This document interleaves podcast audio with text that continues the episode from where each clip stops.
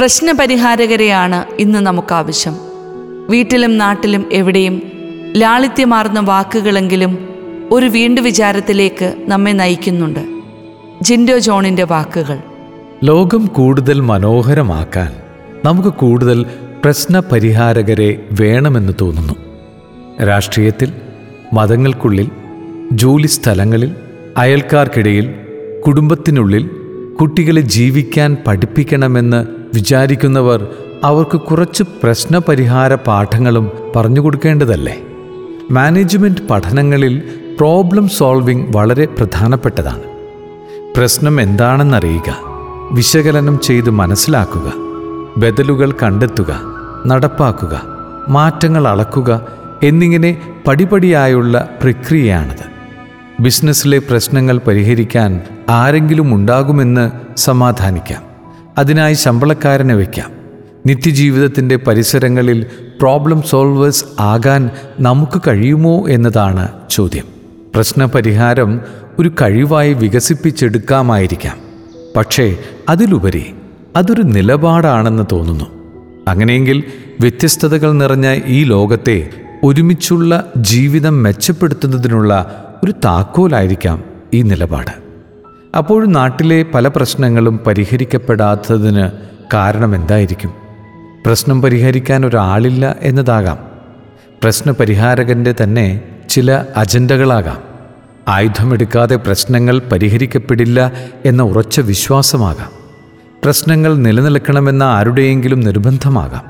കാരണം എന്തായാലും അതിന്റെ ഫലം ഭൂമിയിലെ ജീവിതം കൂടുതൽ ദുഷ്കരമായി തീരുമെന്നതാണ് പുതിയ സഹനങ്ങൾ.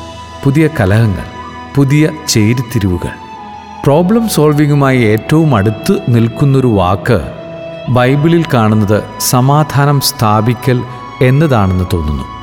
സമാധാനം സ്ഥാപിക്കുന്നവർ ഭാഗ്യവാന്മാർ. അവർ ദൈവപുത്രന്മാരെന്ന് വിളിക്കപ്പെടും. സത്യത്തിൽ പ്രശ്നപരിഹാരം എന്നതിനേക്കാൾ ആഴമുണ്ട് സമാധാനം സ്ഥാപിക്കൽ എന്ന പ്രയോഗത്തിന്. കാരണം ഇതിൽ മനുഷ്യർക്കും അവരുടെ ജീവിതത്തിനുമാണ് കൂടുതൽ പ്രാധാന്യം. ഇനി സമാധാന സ്ഥാപകനെ ഈ വചനത്തിൽ വിശേഷിപ്പിച്ചിരിക്കുന്നതോ ദൈവപുത്രന്മാരെന്നും. പ്രോബ്ലം സോൾവിങ്ങിലെ പ്രശ്നം മനസ്സിലാക്കുക അനലൈസ് ചെയ്യുക ബദലുകൾ കണ്ടെത്തുക എന്നീ സാങ്കേതിക പ്രയോഗങ്ങളെ ഇവിടെ ചില ആഴമുള്ള പഥങ്ങൾ കൊണ്ട് വിവർത്തനം ചെയ്യേണ്ടി വരും ജീവിതത്തെ കൂടുതൽ ശ്രദ്ധയോടെ വീക്ഷിക്കുക. എല്ലാവരെയും തുറവിയോടെ കേൾക്കുക നീതിയോടും സത്യത്തോടും ചേർന്ന് നിൽക്കുക സഹജീവികളെ വിശ്വാസത്തിലെടുക്കുക. പരിഹാരമില്ലെന്ന് തോന്നുമ്പോഴും വിശ്വാസവും പ്രത്യാശയും കൈവിടാതിരിക്കുക. എല്ലാറ്റിലും ഉപരിയായി മനുഷ്യരെയും അവരുടെ ജീവിതങ്ങളെയും പരമപ്രധാനമായി കരുതുക.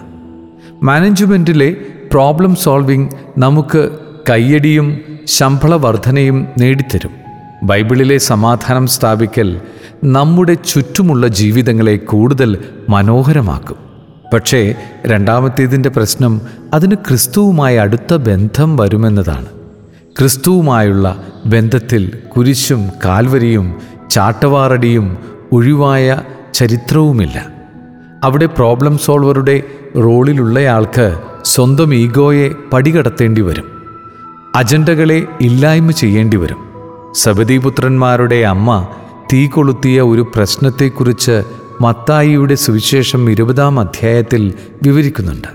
അവിടെ ക്രിസ്തു ഒരു പരിഹാരം മാത്രമല്ല പ്രശ്നപരിഹാരത്തിനുള്ള ഒരു സ്ട്രാറ്റജി തന്നെയാണ് പറഞ്ഞു വയ്ക്കുന്നത്. അവിടെ അവൻ പിതാവിന്റെ തീരുമാനത്തെക്കുറിച്ച് പറയുന്നു. പിതാവ് തീരുമാനിക്കേണ്ടതിൽ അവൻ കൈകടത്തുന്നില്ല. ശിഷ്യരുടെ ഇടയിലുണ്ടായ പ്രശ്നത്തെ അവൻ കാണുന്നു. അവരെ അടുത്തു വിളിച്ചു പറയുന്നു സീറ്റിനു വേണ്ടിയുള്ള തർക്കം നമുക്ക് ചേർന്നതല്ലെന്ന്. പിന്നെയാണ് പ്രശ്നപരിഹാരത്തിനുള്ള സാർവത്രികമായതും എന്നാൽ അധികം വിറ്റുപോകാത്തതുമായ ആ സ്ട്രാറ്റജി അവൻ വിശദീകരിക്കുന്നത്.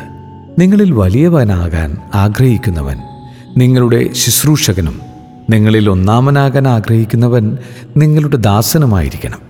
കാരണം അവനറിയാം വലിയവൻ ഒന്നാമൻ എന്നീ ടൈറ്റിലുകൾ എത്ര പ്രശ്നം പിടിച്ചതാണെന്ന്. അവസാനമായി കുട്ടികളെ നാം ജീവിക്കാൻ പഠിപ്പിക്കുമ്പോൾ പ്രശ്നപരിഹാരത്തിന്റെ ഏത് സമീപനമാണ് പഠിക്കേണ്ടത്? ഘട്ടം ഘട്ടമായി പ്രശ്നത്തെ ബ്രേക്ക് ഡൗൺ ചെയ്ത് ഫിഗർ ഔട്ട് ചെയ്യുന്ന പ്രോബ്ലം സോൾവിങ്ങോ അതോ ചുറ്റുമുള്ളവരുടെ പുഞ്ചിരി നിലനിർത്താൻ സ്വന്തം ചോര പൊടിക്കുന്ന ക്രിസ്തുവിന്റെ സമാധാന സ്ഥാപനമോ? രണ്ടും വേണ്ടിവരും.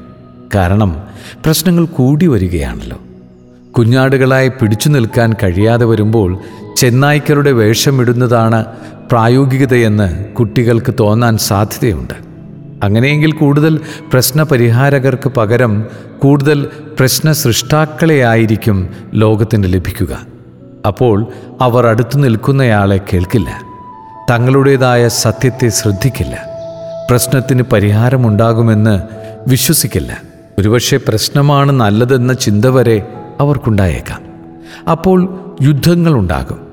അയൽക്കാരുടെ അതിരുകളിൽ തർക്കം വളരും. വീടുകളിൽ പീഡനങ്ങൾ നടക്കും. അൽത്താരകളിൽ പോലും അടിവീഴും ആക്രോശങ്ങൾ മുഴങ്ങും. അസീസിയിലെ ഫ്രാൻസിസിനെ ഇഷ്ടപ്പെടാൻ ഓരോ ദിവസവും കാരണങ്ങൾ കൂടുകയാണ്. കരുണയുടെ മനുഷ്യൻ. ലാളിത്യത്തെ ജീവിതാഘോഷമാക്കിയവൻ. ക്രിസ്തു സ്നേഹത്താൽ ഉന്മത്തൻ. മരങ്ങളുടെയും മൃഗങ്ങളുടെയും മേഘങ്ങളുടെയും കൂട്ടുകാരൻ. അദ്ദേഹത്തിന്റെ പ്രാർത്ഥന എന്നറിയപ്പെടുന്ന ആ വരികളുടെ ഭംഗി നോക്കൂ. ദൈവമേ എന്നെ സമാധാനത്തിന്റെ ഉപകരണമാക്കണമേ. വെറുപ്പുള്ളിടത്ത് സ്നേഹം ദ്രോഹമുള്ളിടത്ത് ക്ഷമ സന്ദേഹമുള്ളിടത്ത് വിശ്വാസം അനുദിന ജീവിതത്തിൽ പ്രോബ്ലം സോൾവേഴ്സിനെ പരിശീലിപ്പിക്കാൻ ഇതിലും നല്ല ധ്യാനം ഏതാണ്?